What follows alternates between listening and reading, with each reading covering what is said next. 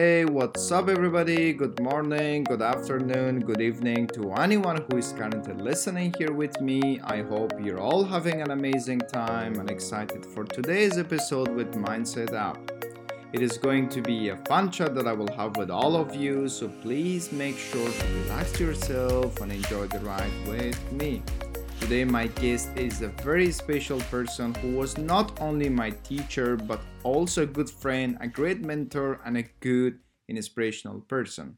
Human relationships is one of his core values in life, that he invests a lot of his time in it. Please, everybody, welcome my good friend Peter Rutkowski to Mindset Up. Thank you, Rafi, so much. It's it's great to be here. It's all a pleasure, brother. So, brother, uh, why don't we take a quick intro of you to so our audience also know who is Peter Rutkowski, what he's doing for for a living. Well, I work at Leaf Academy. Mm-hmm. I was one of those people that were fortunate enough to be around when Leaf Academy was being created. So uh, we had uh, a lot of a lot of fun, and it was incredibly interesting to be actually creating a school out of out of basically nothing. Um, so that has been almost seven years now that I've been working for Leaf. And before that, I taught in uh, in South Africa for a year. Um, I taught here at one of the universities in Bratislava. Worked in international trade. Um, I spent a year in Colombia uh, working for the Red Cross and uh, traveled around a little bit. Mm-hmm. And uh, so, you know, just doing what makes uh, what makes sense and what makes me happy. Interesting, bro. You just uh, the way that you just described also gave your intro that you have traveled a lot. You have like uh, you were also teaching in South Africa. Then you also came back to Slovakia. And now Leaf Academy, this new school is here. It seems like for you, life is like mostly about experiences. You just love to like experience things a lot so I just want to know uh, what what are these experiencing teaching you? Why would you like? Uh, are you like so much keen always that I have to go experience new things and do new things? What these experiences have done to you so far?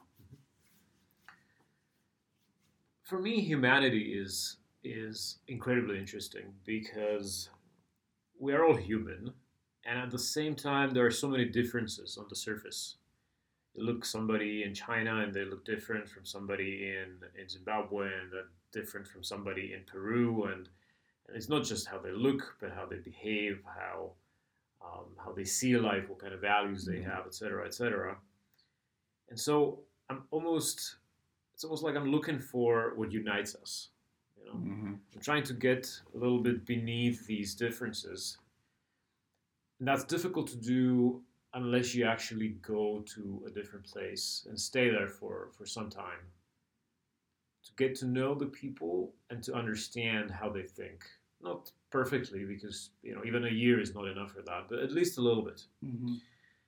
and suddenly then what that allows you to do is to see through those superficial differences you know?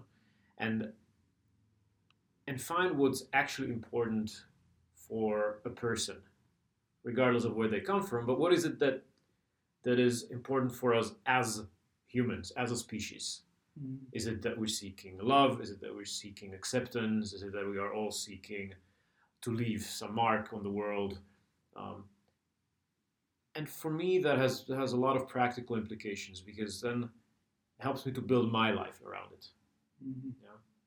I can sort of synthesize uh, how things are done around uh, around the world and and it helps me to find things that make sense for me. Mm-hmm. So, based on uh, the way you describe humanity, and also you said how much these experiences mean to you and what it is doing for you, I'm also saying that I wouldn't, I'm not surprised now why you joined Leaf Academy, a school which brings all these internationals, also like people from the Slovakia, and you, because this is like I think uh, the third graduation of Leaf Academy, right? Which will happen this year, third or fourth. It's gonna be fourth, yeah. It's gonna be fourth, yeah. So that means fourth generation of Leaf Academy already graduated, but more and more are coming. So you get to meet a lot of people. I think this this is also like one of the mission of Leaf to connect people and bring people, and also so those people with different uh, cultures they can offer uh, additional values to each other. yeah, that also wouldn't be something. Roy, you, uh, from how I know you, you are dedicating a lot of your energies, a lot of your time. So this is based on my observation to human relationship. I feel like also also you already touched on it. You already said that uh, it's about getting to know people, the, the values they're bringing, and what makes us united as, as a human. So, and also you see, I see that besides all the other things that you have in life, this is also one of your most important emphasis. Like human relationship, you're dedicating a lot of your time with the students here as well. So, I just wanted want you to dig a little bit deeper in that and tell me why is it really, really so much important for you that sometimes you even sacrifice other things that you're supposed to do or your, your role is there to do, but you still come back to human relationship and you spend so much time with that. What is it there for you? I think it's all based on how I see how I see life and, and how I see world uh, around us because ultimately what is what is important um, and and I've been trying to answer that question for myself and right now my best understanding is that it's important to leave this world a little bit better than when you came into it. Mm-hmm. And now there are many ways how you can do that. You know, some people, uh, you know, raise children of their own and, mm-hmm. and, and, raise them really well, right? Others will build uh, a great company that will uh, improve the lives of people around them. Yet others will create um, fantastic NGOs uh, or work for them and, and help, uh, you know, directly. And for me, the pathway that makes the most sense to me is to try and help or support people in their growth as much as possible, people around me. You know? The the funny thing is that it's it, it, always comes back.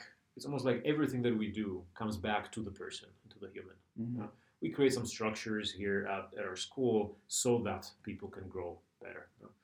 We I don't know do um, some I don't know. We have meetings and, mm-hmm. and you create documents and whatever you do in order for people to have a better experience. But ultimately, when you're faced with doing that sort of indirect impact and indirect work, but then when you have somebody 20 meters away from you who you see might need a little bit of support at that moment or might be might be sad or, or maybe is going through something in their lives that is the direct impact that's what you see and, mm-hmm. and for me it's it's it's quite valuable to be able to actually have that direct connection with people so that we can help each other because it's two ways. Yeah? Mm-hmm. It's always two ways. To be able to help each other, to be able to enjoy each other's presence. Uh, mm-hmm. So it's not all filtered through a screen, filtered through a document, filtered through a system, but but so that the human experience there is is raw, so to speak. Mm-hmm.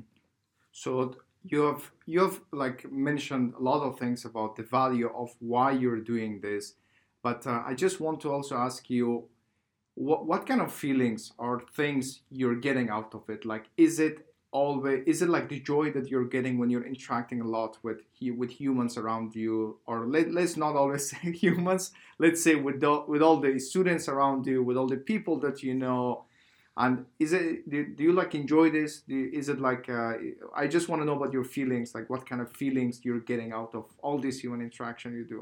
Mm-hmm. It's it's a it's a medley of feelings, really. um, you know, most most important conversations they do tend to happen and at at ridiculous hours. So um, at, 1 a.m. at 2 a.m. you know somebody somebody comes and we talk. Uh, so one feeling is definitely tiredness and exhaustion. that's, yeah, yeah, that's for sure. Mm. But but ultimately, it's I don't I wouldn't call it joy because to me joy is something more immediate and more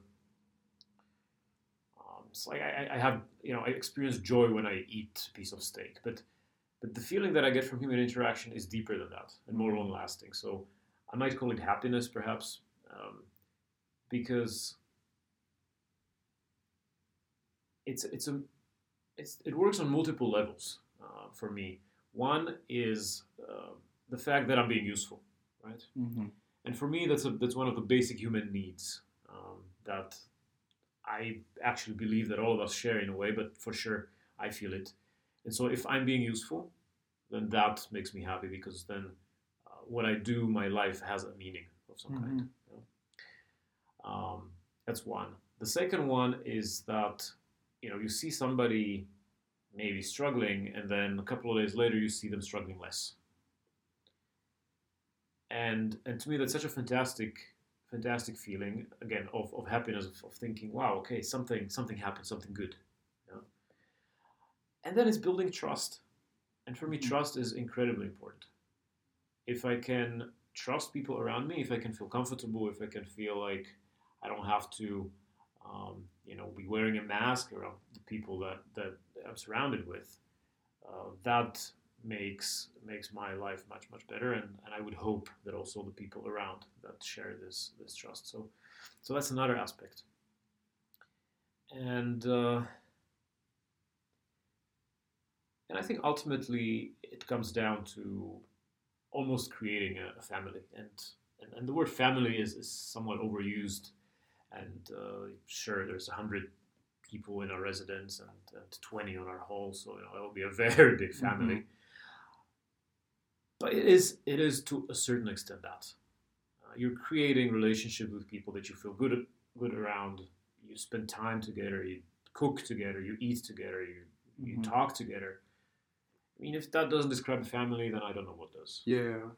What's uh, also like very interesting for me to hear from you is that um, as uh, you're you're in a place like Leaf Academy, which we already mentioned that they're they're going to graduate their fourth generation. So these students or these people that you just call them, that you're creating a strong bond with them, that they turn into a family to you, and then they're going to leave at some point. They're gonna. I know it's very sad. It's uh, it's actually also my experience from Leaf that when I was uh, coming to the end, I was not really having good times like at those last days of my uh, my time here because I was thinking, okay, so now I spent here four years. I had a, such a good time. I created just like you described it, like strong bonds, the strong people who became my family. So how I'm gonna now deal with not seeing them because we all we're, we're all now going to different places with different purposes. For me, what's interesting to know from you is that how do you deal with that, and also like how does this make you feel? Because this is, for me, yeah, it is a family, but isn't it like sort of a temporary family that you're there for a while, then they're gonna leave? How does this always make you feel? i'll tell you a story Sure. Um, when I was 16, I, I went to the US for a year, um, just an exchange program, really. And uh, and my parents supported me in that quite quite a lot, and, and they did all they could uh, to to make sure that I could go. And what I didn't know at the time was that my mom had the last whatever you know 20 euros in the account when she bought that suitcase for me, so that I could actually go. Right? And and they did all of that knowing that i would be away from them for a year you know and these are my- biological parents who i had been with for 16 years right so imagine the strength of that bond Mhm. and yet they let me go and they supported me because they understood that trying to keep me at home would actually be selfish because i would be stripped of certain opportunities to grow more and so in the long run everybody would be worse off Mhm. and I think I feel very similarly with with people people around me with with leafers because yeah, of course it's sad when people leave, and uh, it would be hypocritical to say that I create the same bond with every single student here. It's that's not right. With some Mhm. people, you just grow closer. With some people, with some people less close, and so especially those people that you grow closer with when they leave and then you've been seeing them for four years every single day and then suddenly you don't it's it's a little bit of a heartbreak Yeah. it always is a Mhm. little bit of a heartbreak but again what one has to ask is what is the purpose and the purpose is not for you know pete to uh, be cozy and comfortable and have uh, people around that he likes but the purpose is for people to grow and to be supported and to go on to live their lives in a way that makes them proud of the kind of life they're, they're living. And, uh, and hopefully that kind of life is a life that makes sense to them and that's meaningful for them. Mhm. And so, and so yes, it's sad and, and, um, and I'm always happy when people stay around like, like you did, you Mhm. know, and, and so we can meet uh, from time to time and, you know, go mushroom hunting or whatever it is. and, and that's, that's always fantastic yeah. but also people that you know I end up seeing them once a year at, at a reunion. Um, always happy that they were a part of this experience. They were a part of my life. I was a part Mhm. of theirs. Hopefully, we have influenced each other in a positive way, and now they're capitalizing on that experience. They're growing more, and they're using that experience um, together with many others to do cool things and to do much Mhm. cooler things that they would do had they stayed here. Yeah. So, so that makes me happy as well in the long run. Mhm. In the short run, of course, it's sad. And I, I believe uh, with those who is living a little bit away from you, like let's say they're in other countries, I think you're still trying trying to uh, make make sure that you're in touch with them. For sure, for sure. Like, is- luckily, you know, Facebook Facebook works for old people like me, and uh, and fortunately also for for young people. Still, there's an overlap, so yeah, so communication exists. Yeah. nice. I think you're busy a lot with Facebook, interacting, chatting with all the people around you. You know what? Right now, during the uh, during the lockdowns, Mm. when everybody is remote, it has to a certain extent taken taken the place of, of in person conversations. Yeah. So I don't use Facebook as such. I just do Messenger hmm because, well, that's that's the communication tool that I need. But it's definitely a couple of hours per day that I spend on it hmm because that's the couple hours that I would normally spend by talking to people who just come, uh, you know, through the door and, and I Yeah. talk to you. So. Do you, you so brother, you have uh, talked a lot, and this is also like I think for myself very clear about your your emphasis on human interaction and the one that you have been just describing. Were you like this since childhood, or or there is something that happened in your life and you just became the person who you are today? How did you become this? uh, I don't know if if I can call it people orientated person. Like how what happened there? That's a fantastic question. Um, naturally, I'm a I'm a introverted person, fairly strongly actually. I'm a fairly strong introvert. If I wanna if I wanna relax, I'll just uh, uh, you know go into the forest for eight hours like I did today, and, Mhm. and I'll just walk around with a basket, maybe find some mushrooms, maybe won't, listening to my to my playlist, and uh, and and that that's relaxed for me. Or I'll take a book and I'll just read a book right? Mhm. I don't go to party to relax. That's exhausting.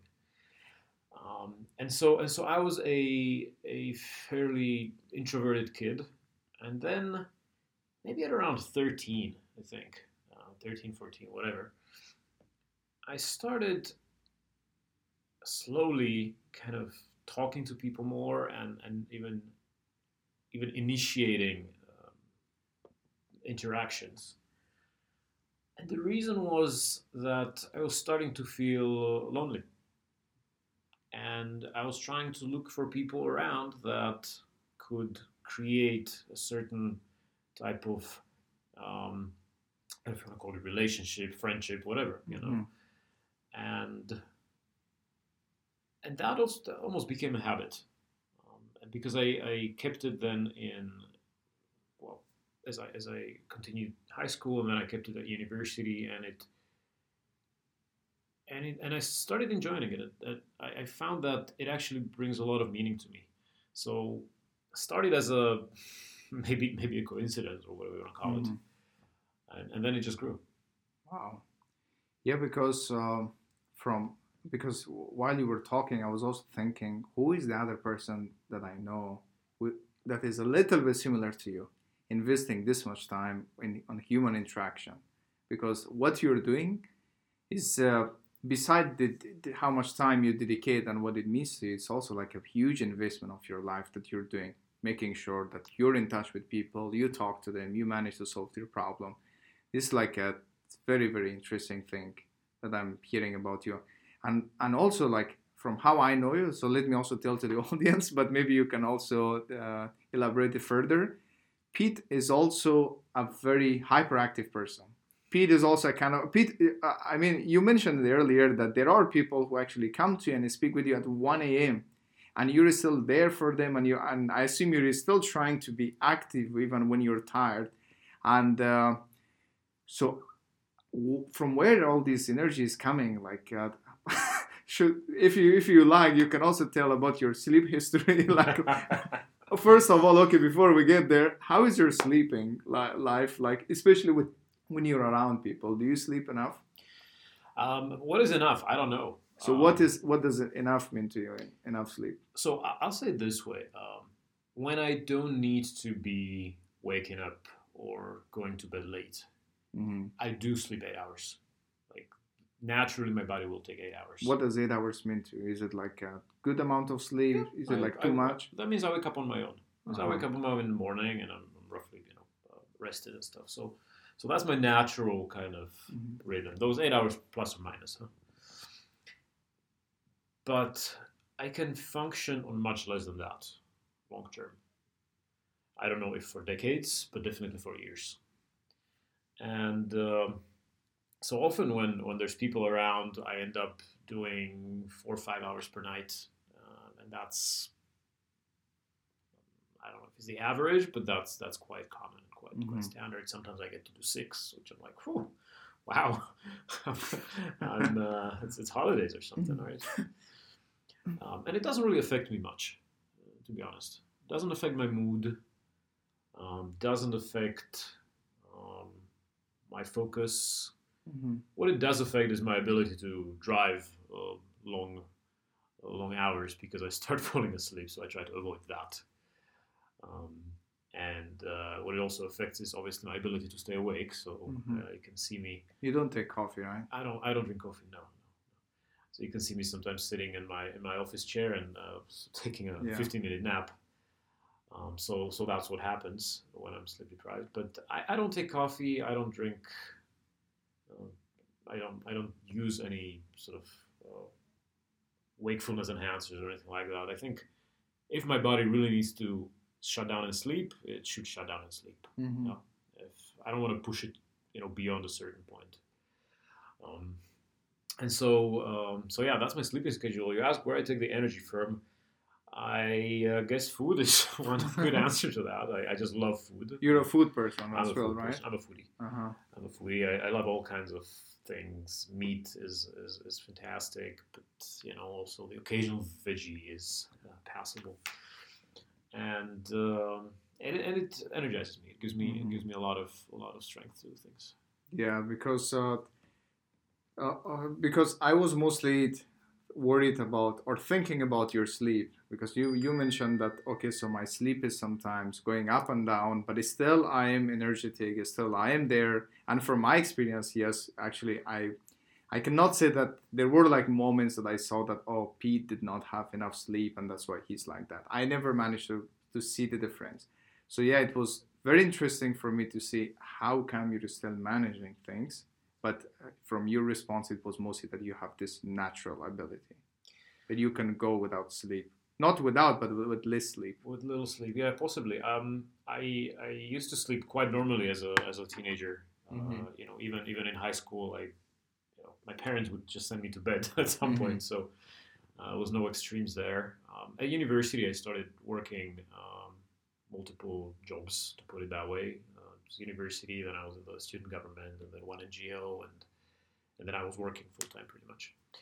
On top of that, so uh, that full time work was online, so that usually took part took place, you know, in the evenings and, and at Mhm. night.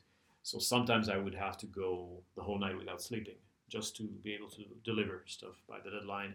Sometimes, but that was very rare, two nights in a row. Mm-hmm. Um, so I just I just learned how to push myself to to do it because you just cannot go to sleep because you have a deadline and you have to deliver. Mm-hmm. Otherwise, a client is not going to be happy, and then you're not going to be happy. Yeah. Um, so so maybe that's where the the habit came, or the the idea that it's even possible to do that. I don't know. Mm-hmm.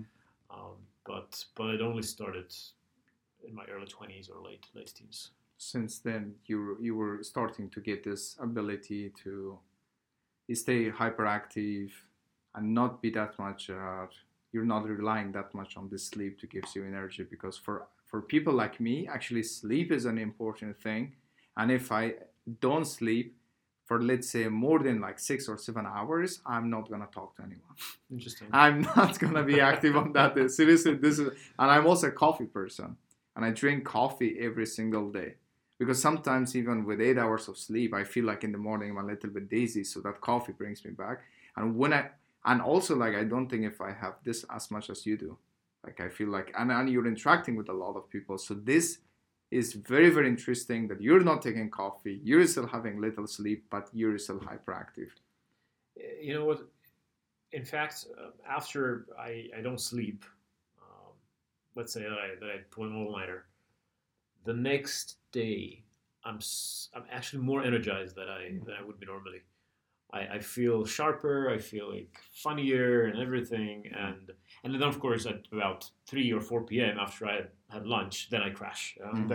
Then, I, I will start falling asleep uh, in, on my chair and stuff. But the morning and early lunch Yeah. has so much energy.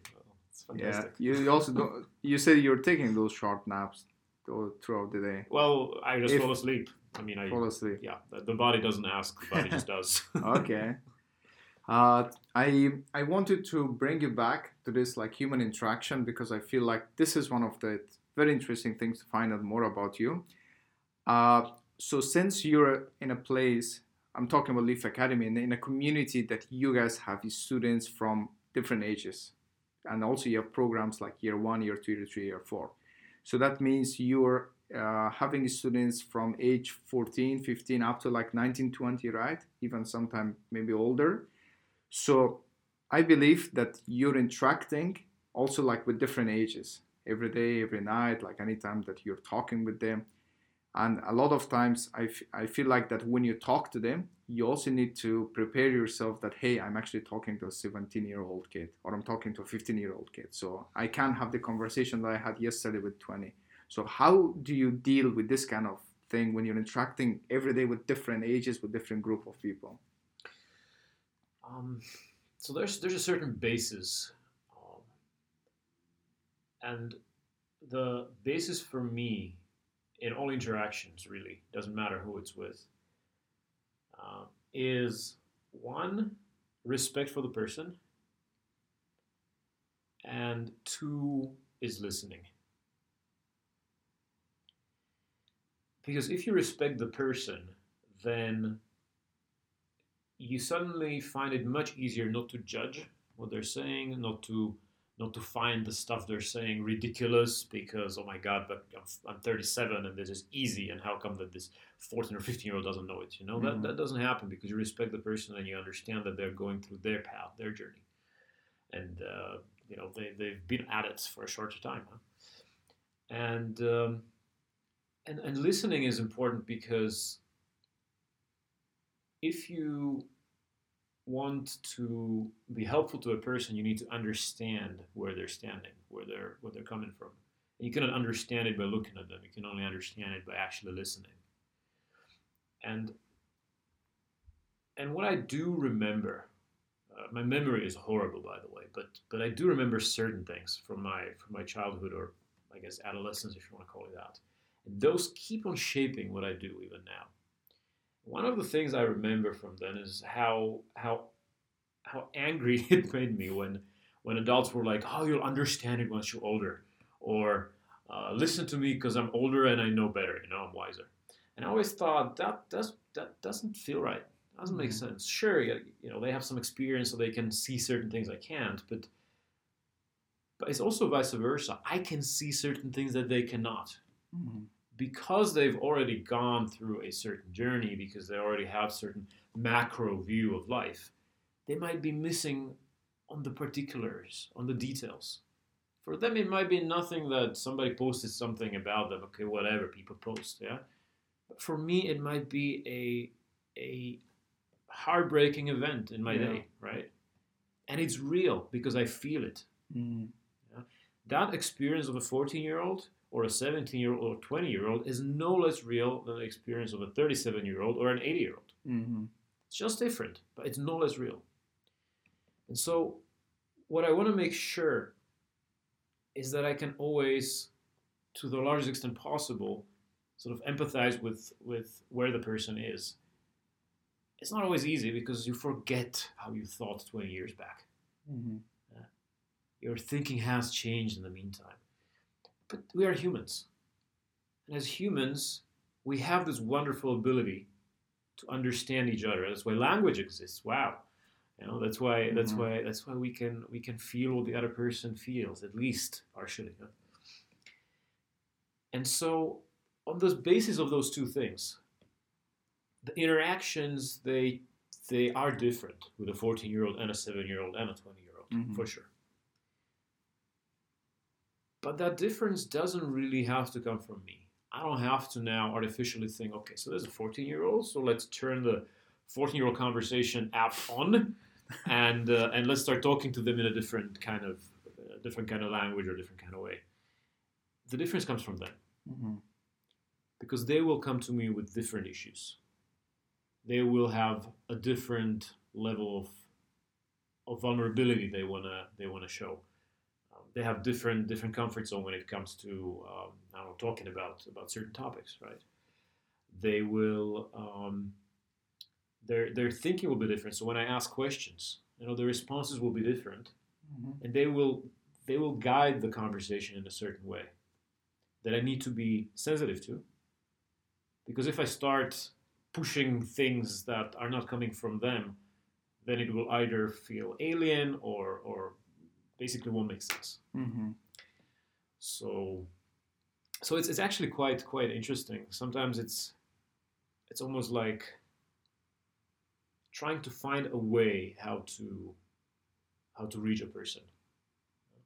And it's not just age that impacts that, but it's also what we spoke about before. You know, where the person Yeah. is coming from, and and not just geographically, but also you know the kind of family they're from, the kind of experiences they've had, and Mm-hmm. sometimes it's easier, sometimes it's incredibly difficult, and, and sometimes I fail, and and uh, and that happens, and it's sad, but it happens.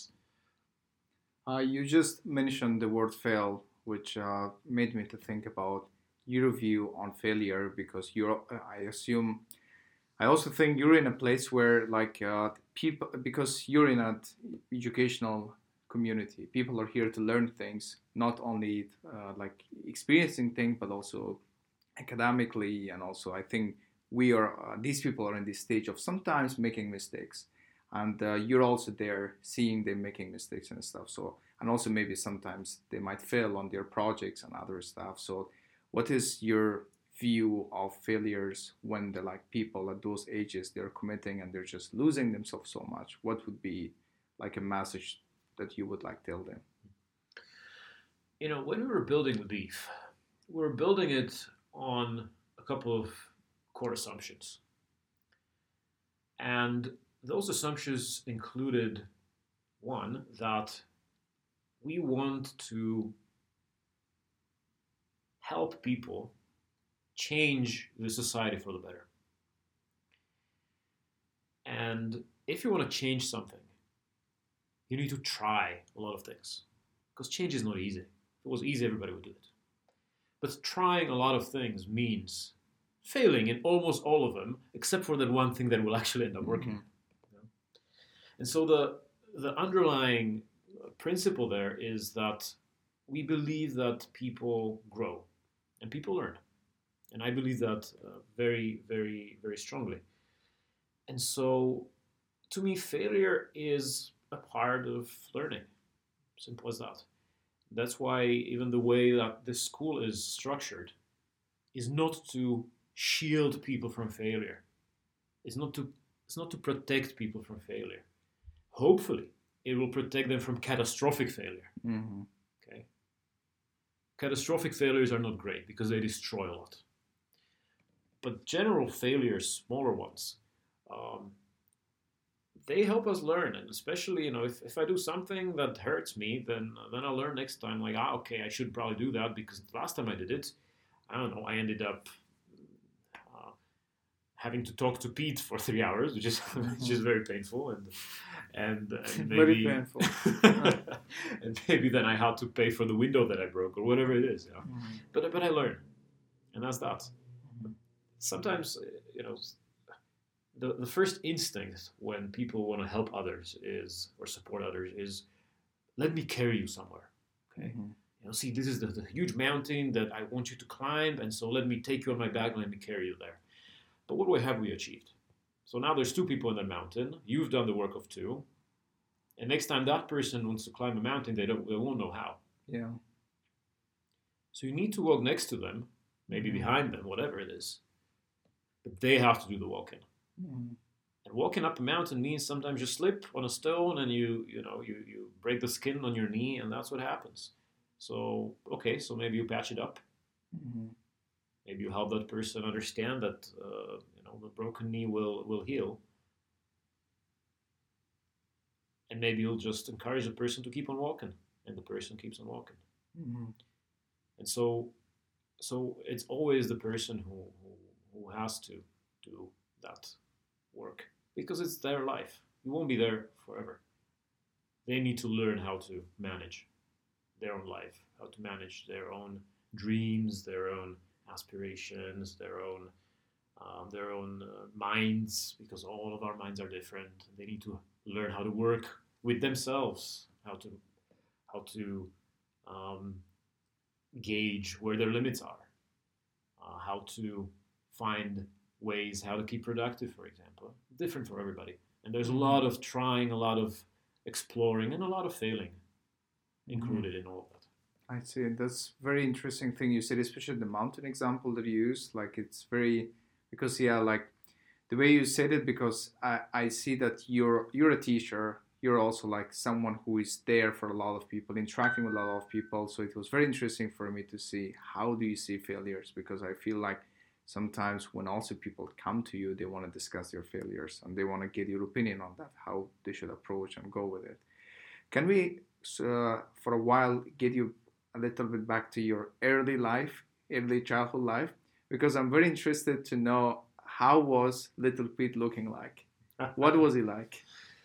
So little Pete was very scared of failing, actually, incredibly scared of, of doing anything wrong. I was always a goody child, you know. Um, never never got in trouble with the teachers. Always brought like straight A's. Never never broke the rules. Um, always wanted to wanted to uh, make sure that the you know that everybody's happy with what I'm doing, you know, happy with me and stuff.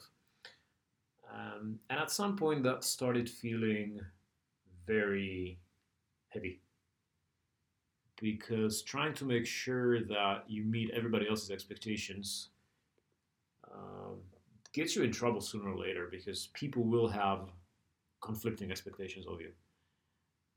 And strangely enough, those expectations will not always meet the expectations that you have of yourself. And so at some point, um, things started clicking for me, and I was already in my early 20s actually.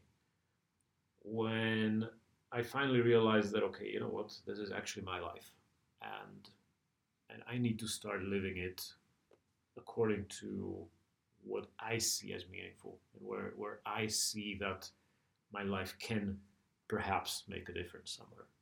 Because if I don't, then I will wake up one day as a 65 year old, freshly retired. Mm-hmm. My, my productive life will be almost over. I will look back at it, and there's no reload. There are no save games here. That's the one life that you get. Mm-hmm. And the only thing that will happen is that I will end up being very unhappy and very bitter, probably. And even the people that wanted you to live a certain life will be unhappy because you're unhappy, because they probably care about you in a way. you know? So sometimes going your own way actually is the kindest thing that you can do to the people that care about you. You came to that realization, you said, at your early 20s? 23 ish, perhaps. I mean, it, it wasn't like a one day, you know, wake up and you Yeah. have it. It had been it had been growing and sort of ripening, but but it was I was around 23 when I finally decided to to implement that. hmm So you've talked a lot about like human interactions and also like how, for also like from how I know you, like when we get into trouble or when we have a problem. So Pete is there.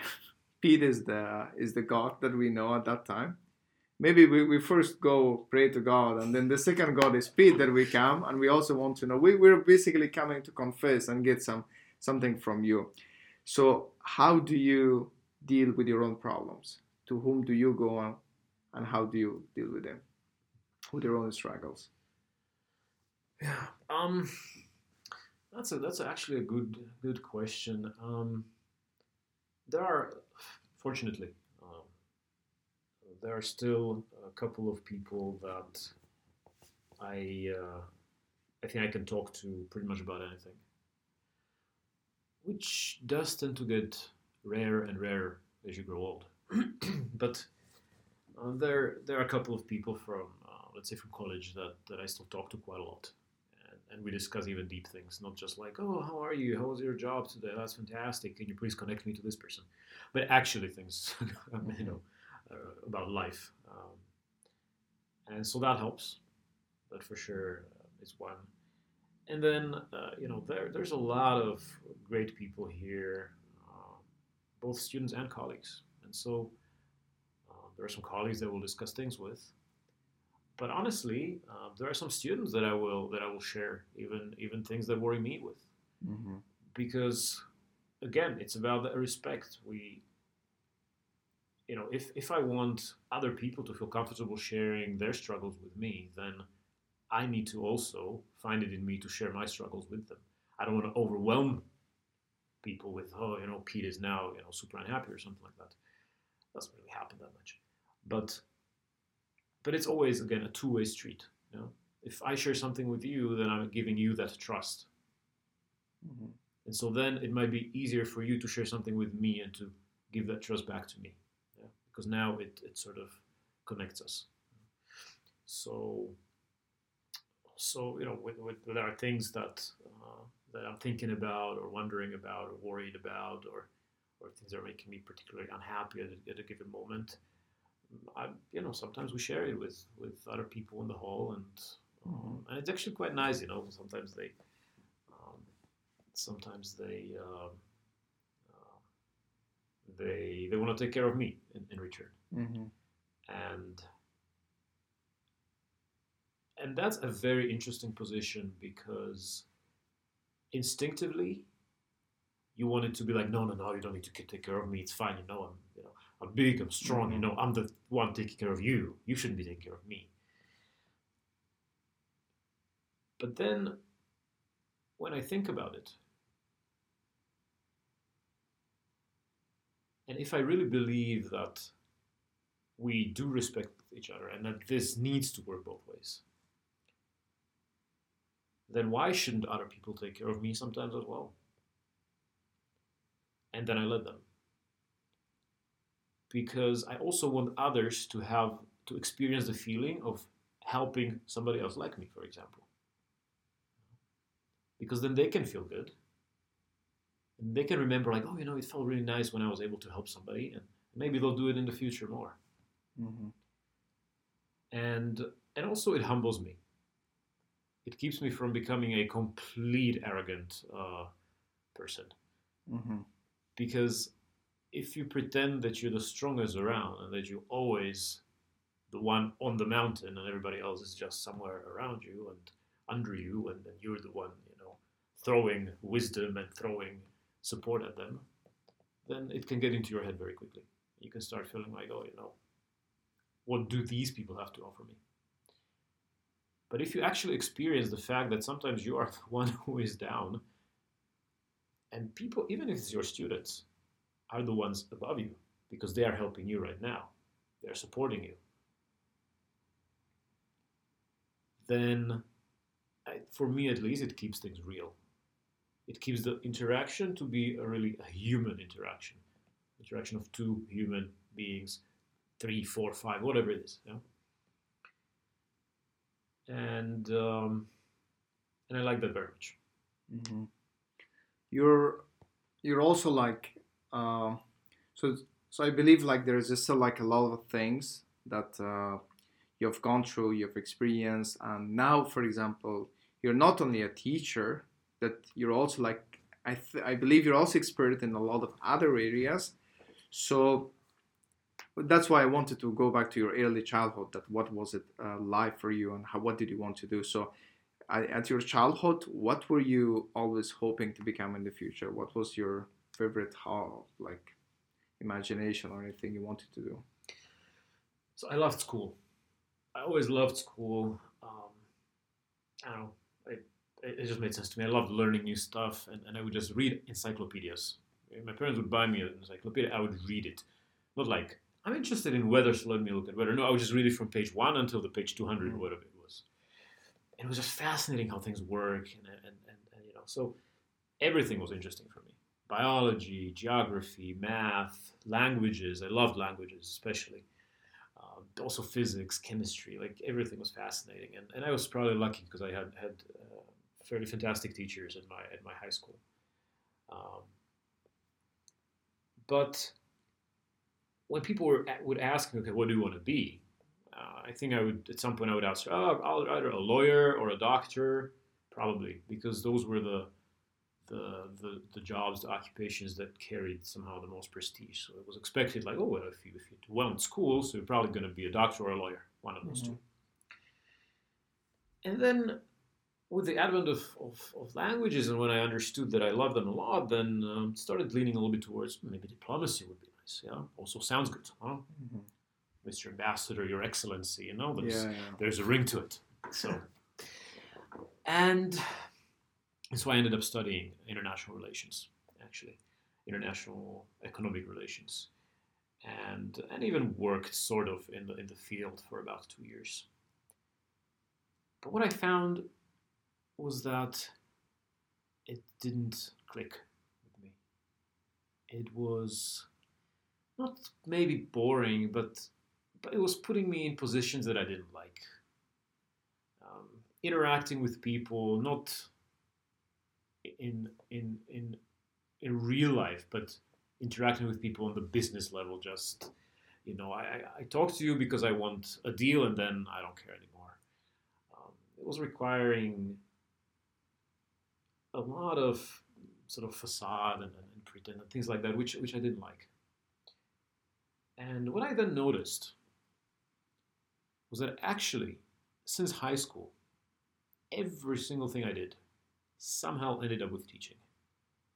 In high school, I had um, I had a friend who was struggling with uh, with English, and, and so I would tutor him.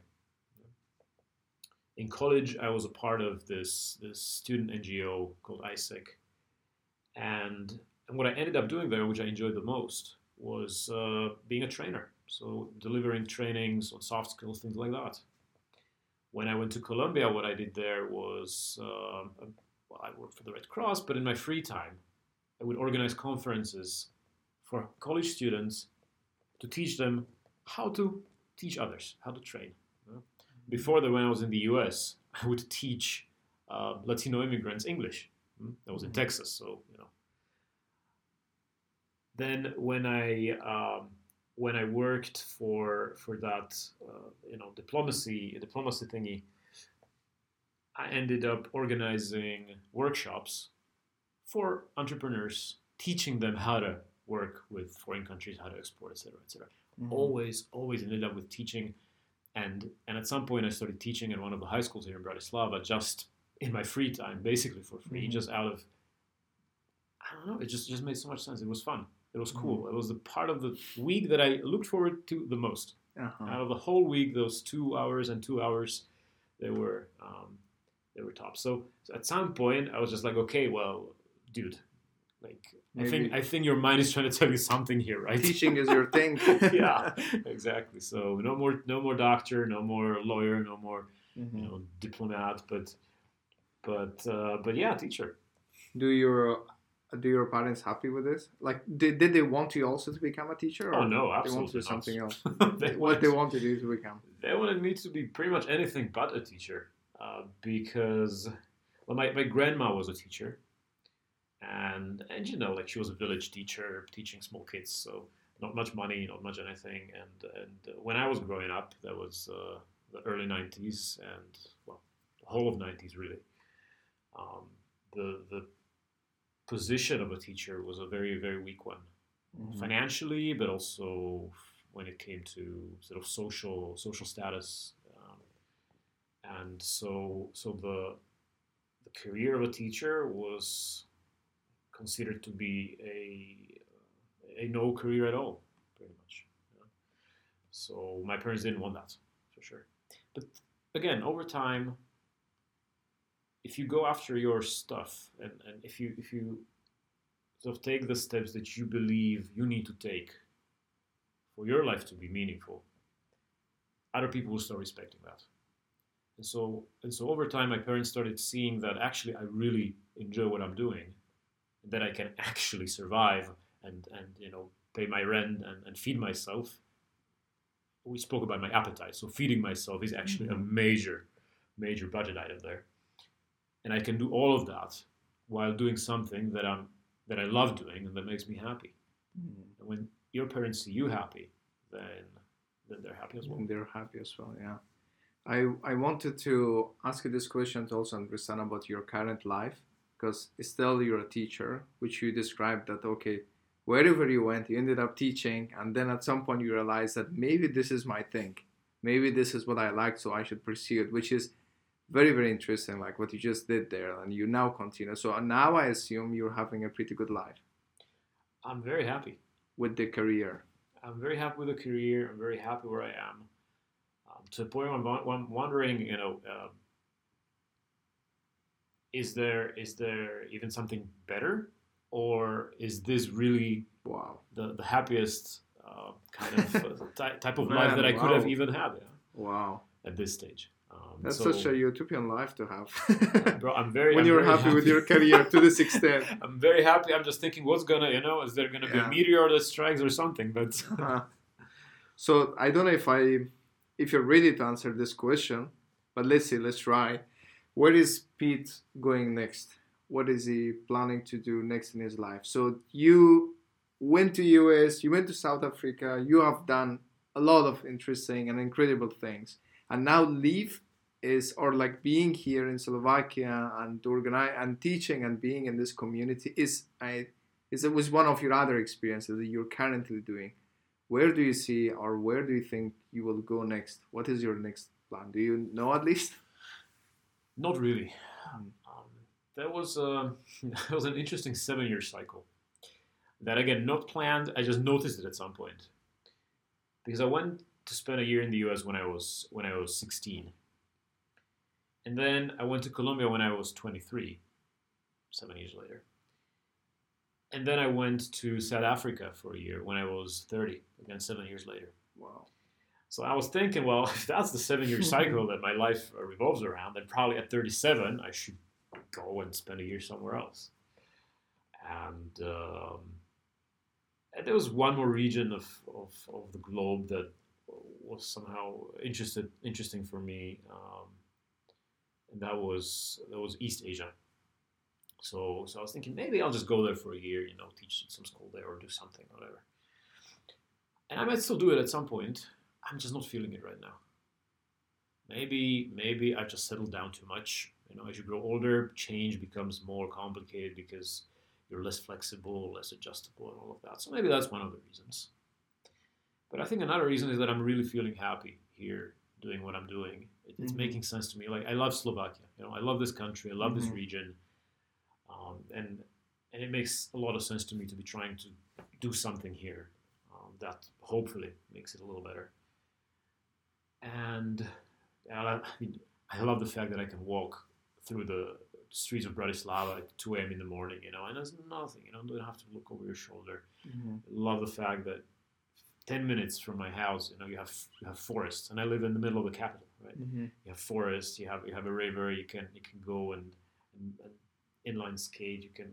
It's just like so much diversity of stuff you can do in such a small mm-hmm. physical space. it's, it's, difficult to find uh, in, in other places. So, so, so I'm happy here, um, and and I think the question that you're asking is, is a very valid one because one thing I hate is routine. Mm-hmm. I, I, hate routine. It, it makes it boring for me very quickly. Now, interacting with people breaks that routine definitely, because mm-hmm. every single person is different, so the interaction is different. Um, but will I be able to be doing this job for another 10 or 20 years? I don't know. Mhm. Will I need to be looking for different different positions within that job? Not positions as in as in titles, but positions as in will I need to be taking this teaching job from a different perspective? You know? So now I now I teach and I um, and I sort of mentor advisor. I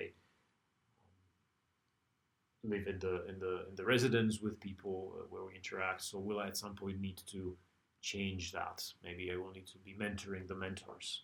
Maybe uh, at some point I will need to be coordinating more and interacting directly less, and then come back to this. I don't know. Uh, those are all possibilities. When I when I think of uh, my retirement, though, that's interesting. it's just again just like a subconscious thing.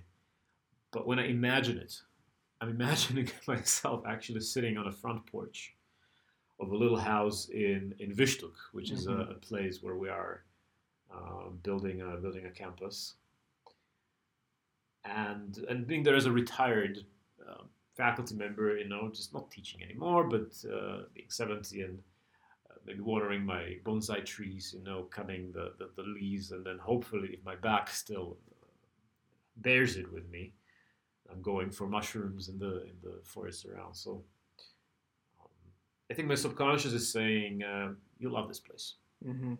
For now, you're good. I'm good." I think a lot of things that happened to you was not all of them, I guess, planned. I think it just came to you. Was it like that? Like your your all the experiences that you went through.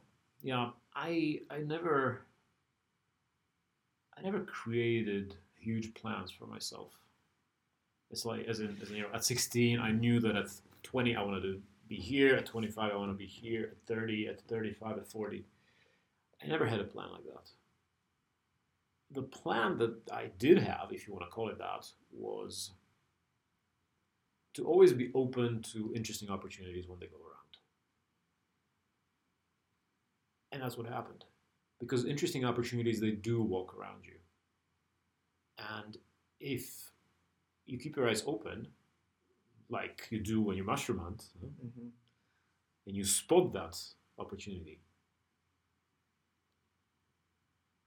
then then you take it. And where that opportunity leads you, many different places possibly. There are some opportunities you like better, some opportunities you like less. Fair enough, you pick the ones that you like better because they are in line with your values or with what you what you feel like and stuff. Fair enough. But it's very difficult to estimate how you're gonna feel five years from now, what you're gonna be struggling with and dreaming about ten years from now. At least for me it is. Mm-hmm. So so it's much easier for me to to be in the moment. Because in the moment I know how I feel, in the moment I know what I need. And when that thing comes across, then I can say, well, okay, let me do that. Because now it makes sense for me. One aspiration, which is um, uh, somehow a little more funky, I guess, if you want to call it that, which I have had long term, it's not how much money I want to make or where I want to be or stuff, but it's a little more internal. Um, and and ever since I was a teenager, I was I was admiring wise people. You know, these people that that have some sort of wisdom in them, where you can come to them and they can talk about life and they can talk about not just talk about it, but but maybe ask you things that you have never thought about and and um, and simply bring new perspectives and, and, and help you grow and and so that would be my maybe long term goal, my life goal. Yeah? But by the time I retire, I would like to achieve at least some fragment of, of some sort of wisdom. Mm-hmm. I see. Because uh, from how I'm seeing you, yeah, like you care a lot about, like I, I believe, experiences, like doing different things, and also you mentioned that you hate routine. You still want to like break things. Even even now that I I see myself that how much you're enjoying what you're doing, but it's still at some point I I feel like you might go also to other experiences, other adventures to see like how it is. It's possible. Uh, It's, it's definitely possible. And that would conform to the pattern of my life thus far. Yeah, yeah. So if that if that happens, if at some point I start feeling like yeah, I need a I need a break, I need a change of uh, change of scenery, then that's that's what I'll Mhm. try to do. Uh, like uh, the reason why I was asking about your teaching, and also it's good that you have mentioned how much, like you you're enjoying now, and also how many times you actually experiencing yourself as a teacher. Here I see the value of passion. I see that now if you're happy with what you're doing, so it's probably uh, teaching was what you found also as a passion to yourself. So what would be your point on passion, especially for young people trying to find their passion? Like how is it what for example for you i feel like you have done things and then you saw that oh shit i uh, maybe i like this so what would be your like some some takeaways or advice you could give for young people when it comes to to them finding their passion So the the the fortunate thing is that we, we live in a world where it's fairly it's fairly easy to to get by somehow. You know?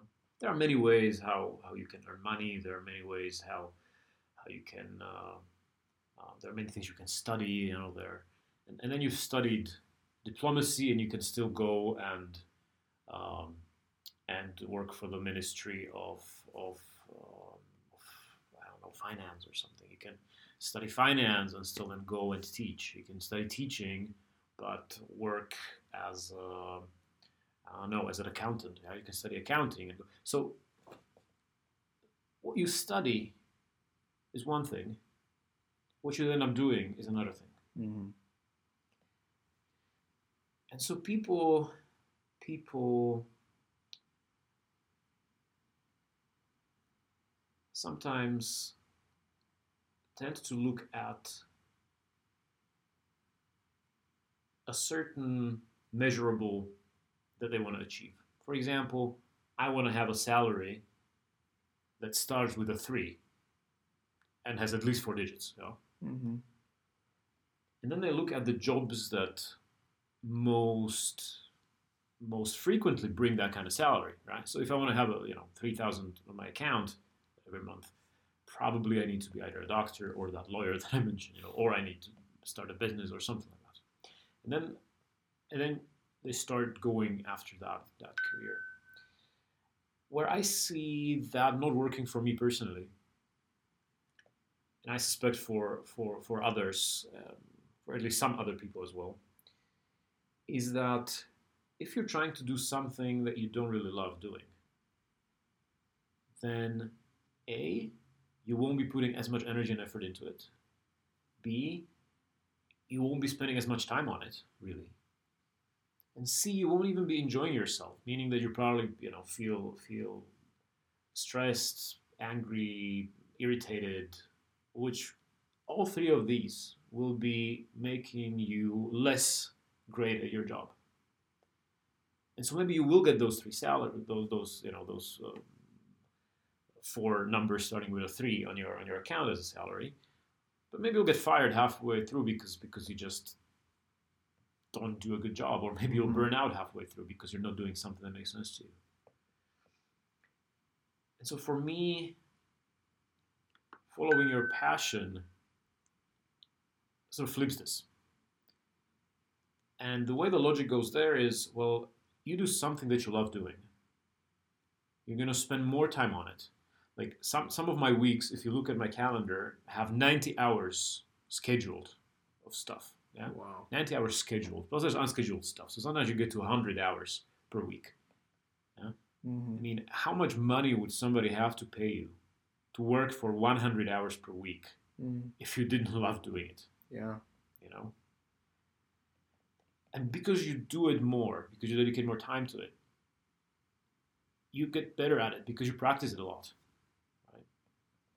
and if if it sort of matches with some maybe maybe innate uh, I don't want to call it talents or whatever that you have then then there can be a lot of growth in there and and if you get really really good at, at your job at what you do almost no matter what you do you'll end up earning well in the end Mhm. yeah, so you'll get to that goal that you wanted, but you'll get there around. And and by by getting there through a sort of a detour. You will have seen other things on the way. You have, will have gone through other experiences on the way that will actually then make even that main activity that you end up doing, whether it's teaching or whatever, make it richer. Because now you can connect with more things and, and, and now it's it makes more sense everything. And now the, the, the big question is then if we are saying well you should follow your passion and you know do what you're passionate about how do you know what your passion is Mhm. and that's where the problem is Yeah. because how do you know. Mhm. and and I don't have a very smart answer to that. I have I have a very dumb one, and that is do a lot of different things, and always listen to what your brain is telling you. Mhm. Listen to how you feel. And if if something that you do starts feeling really great, maybe do it more. Yeah. Maybe after a year you'll figure out, okay, it felt great for three months, but after a year, okay, sorry, no. Yeah, that Mhm. happens. Okay, we'll try, Yeah. try a different thing. It's the same thing with your teaching journey, like you mentioned earlier that you went to US, you you were teaching uh, la English to Latinos, and then you went to another place, another place. So after like some attempts, you actually found out that this is what you enjoy. So probably what you're saying is also like can be applicable to others. And also what I really like agree is that if you don't try things, so how do you know whether you like it or not? So I feel like that when you were trying to figure out your passion, you also have done so many other things that you didn't enjoy, and teaching was what ticked you. Mm-hmm. Like it was ticked you, and then you, you decided to follow it further. And then at some point you found that, that okay, this is what I like. Exactly. I think uh, because yeah, like passion is like one thing, but I think what makes it more tricky is like what is it then? Yeah. How do you find it? Yeah.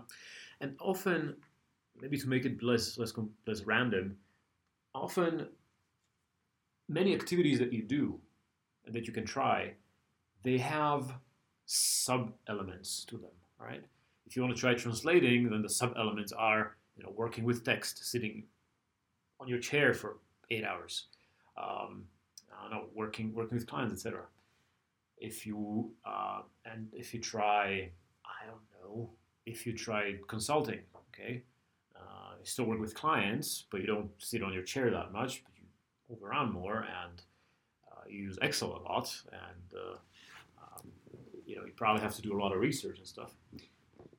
And so you can also look at which part of this job that I'm doing right now, which part of this main activity that I'm dedicating my time to right now, is the one that I enjoy the most. Okay, okay, so maybe it was that research that I loved so much in that whole consulting thing. The rest sucked, but the research was great. And I and I remember and I noticed that before, when I was um, doing those translations, what I really loved was when there was an unknown word, and then I could I could just search Google for for an hour trying to understand what that word meant. Mm-hmm. You know, so these things are starting to build a picture, paint paint some sort of a canvas, and, and okay, so maybe something with research is what I might try next. Okay, maybe something with exploring, something with understanding new things, etc. You know, and it sort of guides you, but you need to listen to listen to yourself. Mm-hmm. What are what are your hobbies? You have already mentioned mushroom hunting a couple of times. I believe that is one of your hobbies. You enjoy it a lot. What are the some other hobbies you have? It is. It is. Mushroom hunting is a big one because it combines a couple of things. One, it's pretty much the sole source of my physical activity because I hate. I don't hate sports. I just suffer in sports very much, and uh, I dislike you know, gyms and things like that. Don't make sense. So, so in order not to turn into a piece of furniture, uh, then this actually keeps me moving and also has a culinary aspect to it. If you find Mhm. it has an aspect of ex- exploration. Yeah. Um, is great for introverts because you get to be alone in the forest. I mean, how more remote can you actually go? And, and it's also something that ties to my childhood because when we were kids, we used to go mushroom hunting with my parents a lot. So it, it, it somehow connects, you know, and it has the aspect of knowledge because you need to understand different mushrooms. You don't want to poison yourself, for example, or people that you've just invited for dinner. Mhm. So, so you need to research a lot, and there's a, so so that makes a lot of sense to me, and I hope to be able to do it for for as long as possible. Apart from that, um, I already mentioned books. I Mhm. like I love reading books. Nothing big though, Mhm. nothing too smart. What kind of books do you read? Uh, bro, honestly, detective stories where you know there's a there's a murderer or something happens, and then there's a detective that's uh, catching the, the, the guy. Mm. That's about it. and uh, whether it's some Slovak authors or whether it's um, it's international like Nesbo and stuff, that, that that does it for me. Mhm. Relaxing. I get lost in the story. I love that. Fantasy is another thing. I love fantasy. Mhm. I mean, Lord of the Rings is a classic, but uh, so so Yeah. th- those things where I can. Um, I've always loved reading, as, even as a kid. So that one has Mhm. stayed with me. So my second hobby, and apart from that, um, I mean, food is a hobby of mine. to be honest, it's always a little celebration. it's Um, an easy hobby. It is. I, I collect coins, for example. Mhm. Um, and that one also has a certain certain connecting lines. There's a certain system that you need to create in that in our collection, and and and I love things that last. So if, if in my apartment, if you look, you'll see quite a lot of old things that I found in an attic. There's a piece of metal that my grandpa used to use to, to do Mhm. printing, and there's, um, but, but most of those things are made of made of metal, made of something that lasts Mhm. uh, and I like that. I like the longevity of it. Plus, it's shiny. Like shiny. so, so I do that as well. And then traveling could be another hobby. Yeah. I like to go somewhere abroad at least once per year. But well, obviously not last year, but Speaking of uh, traveling, you went to Iran. Yeah. And also you went to some other countries. Mm. So I just want to know, like, uh, you went to. I, I mean, I, I know Iran. I've been there myself as well. And I when I compare Iran to actually West or even to Slovakia, there is a huge difference. A lot of things are different in terms of people, in terms of their perspective, culture, everything. How was it for you when you went to Iran and also some other countries that were kind of different from here?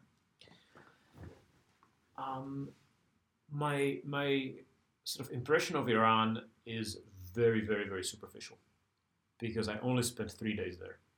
I- I cannot I cannot begin to pretend that I understand the country at all. So all I can share are some some snapshots, perhaps. hmm And the first snapshot that I remember was um, on a train from from Turkey to Tehran. Uh, there was this guy with uh, with an Ahura Mazda uh, pendant Mm.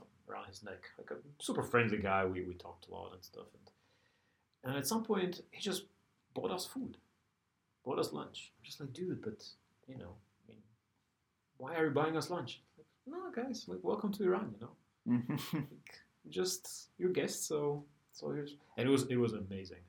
Like it was it was rice with meat and with small red berries. I don't know if they were cranberries or something but but um, i don't want to mis uh, mis misidentify them but but that that food was fantastic so fantastic food friendly hospitable people that's another snapshot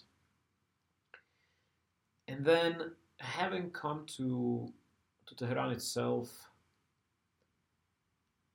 it was quite, uh, you know, quite a unique experience because we were three backpackers, you know, doing a very low cost thing. Uh, was, I guess, 12, 13 years ago.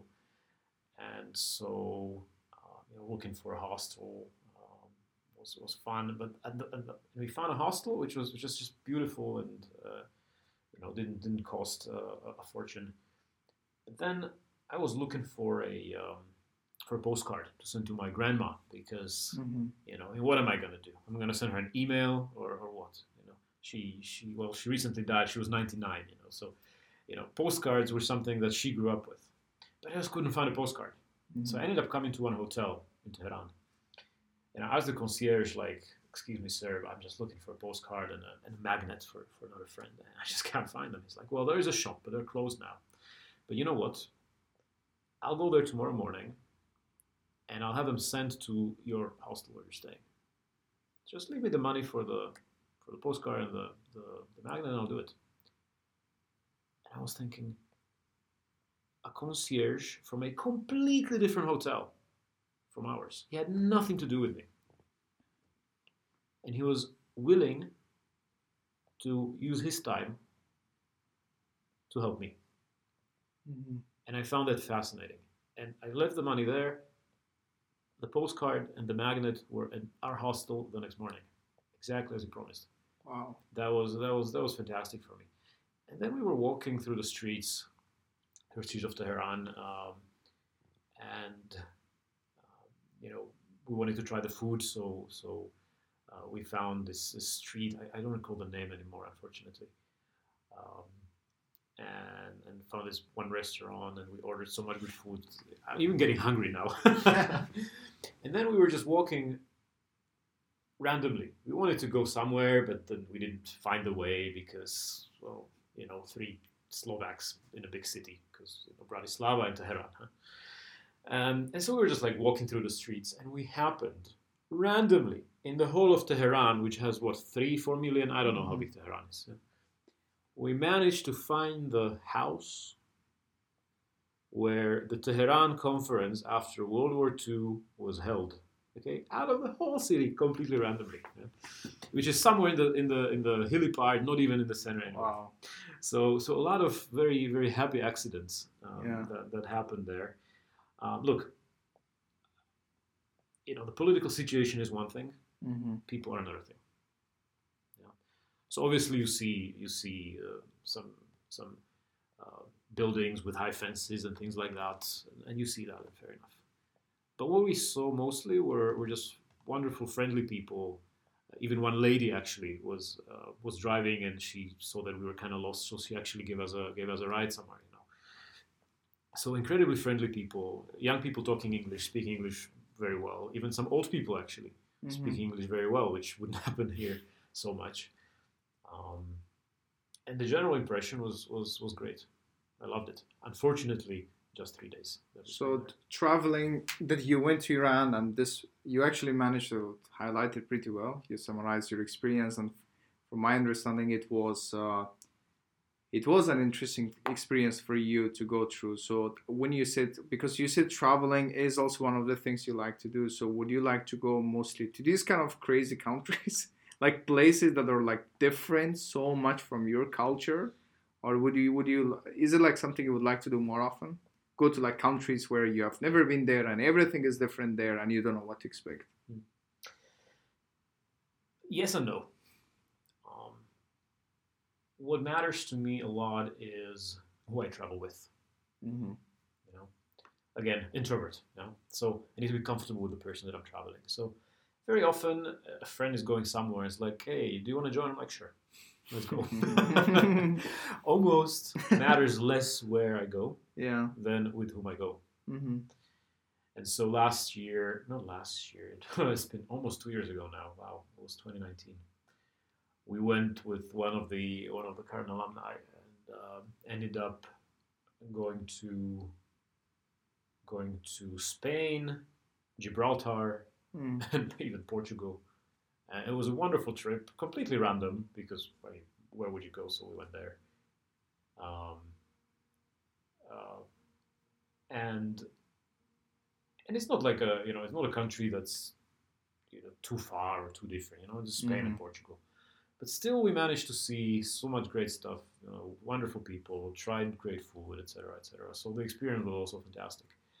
Um, when I try to get to know a country, I try to get to know it um, more deeply. Mm-hmm. So, so if I actually went somewhere with the purpose of really sort of understanding the differences, really understanding, I would need to go there for a year or, or Mhm. for something like that at least. yeah. These short visits, you know, one two weeks, uh, you know, tourist, that's more to just see and have a get an impression and maybe try something new, and Mm-hmm. it enriches you in a way superficially, but more difficult to enrich you deeply. Perhaps with one exception, and that's it helps you keep sane. Because what you often see in the media is, oh, you know, um, North Korea is doing this, Mm-hmm. Cuba is doing this, Russia is doing this. And what that often hap- what that often does in our brain is it it makes it seem like all the people of that country are doing that. Right? But then you travel there and you see that is not the case. Mm-hmm. That people are people. And so even short tourist trips, whatever you want to call them, to countries that are close to you, but also countries that are very different and far from you, whatever, they help you reinforce the idea that we are just people. We are just humans with the same desires, same dreams, perhaps, different shapes of those, but fundamentally same. And there's good people living everywhere. Mm-hmm. Yeah, yeah, because uh, also here at Leaf, you guys are having students, international students from like other countries. I see it because uh, for me, like I I remember once I was telling you. So I was watching this YouTube channel. There was I forgot his name unfortunately, but there is one guy who is actually looking like you, looking like you. He's a foodie guy, and actually he he's also traveling around the world and exploring food. And one day when I watched it, I said, "Man, this is Peter's job. Pete, this is Peter himself that he doesn't know he's going around, but that's what Peter should do because." From how I see you, you're also kind of guy who just loves experiencing new things and so that's why for me it became interesting to see how about countries where which kind of place would you like to go? So so you're saying when i when i take a sabbatical out of leaf i should probably go around the world and trying the different cuisines and writing about it yeah. and getting paid for that. I like it. You like it right? I like it very much. Yeah yeah like uh, when i, I was watching much. that guy on youtube i was saying man this is peter Peter loves food. Peter loves traveling. Peter loves like maybe also sharing with others. Like okay, not your food, but maybe it would be too much to do. But uh, it's mostly about your videos that which the guy is doing on his channel.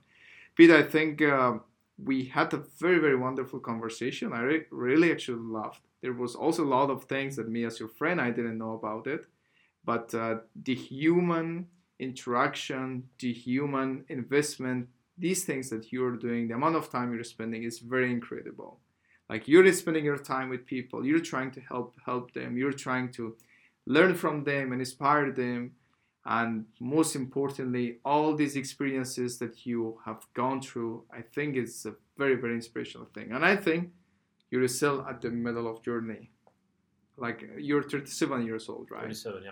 37, I think you're still have a lot to go have a lot to go with. So i wish you best of luck with that. Why don't you give our audience maybe one two three or your favorite advice in terms of their life with human interaction or whether it's about passion anything you would like to tell our audience? Whether it's an advice a message anything. So uh, a final message that will be that will be smart yeah? That's the that's up the to you. you yeah? can Oh, you can keep it anyways Whew, okay. so a, res- a quick recipe for life uh, from Pete. No, I don't think I have one. I don't think I have one. Maybe maybe one thing to share is that I try to use to guide my own actions, and that's um, do what makes you happy. Do what makes sense to you.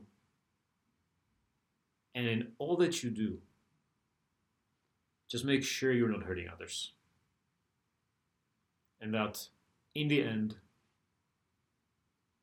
you're helping build the world so that when you leave it it's going to be at least slightly slightly better than it was when you entered it mm-hmm.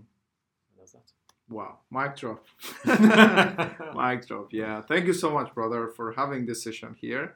We, I'm, I'm pretty sure that uh, not beside that, I have learned a lot about you, about your experiences, and there was also a lot of ideas that I was already imagining in my head. That okay, because Pete is still someone, somebody older than me. That for me as a young person, it was very interesting to see how you did your life. Okay, what are the things that I can do? I think the story of your passion was one of the most inspiring thing for me personally. How did you manage to find it? Because even me, I'm struggling to find that and see that.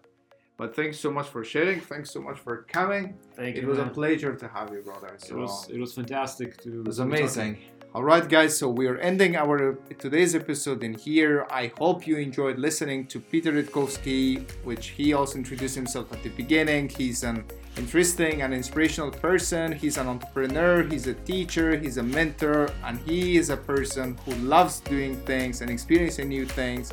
And there's a lot to say about Peter. He has always a big intro, but I hope you love this session. For the next session, if you would like, you can give me suggestion, you can give me feedback, you can reach out to me on Instagram, anything that works for you. So we are going to end today's episode here and looking forward to seeing you next week. Have a great time, stay legendary, stay active, and be passionate in your life. Have a great time. Bye.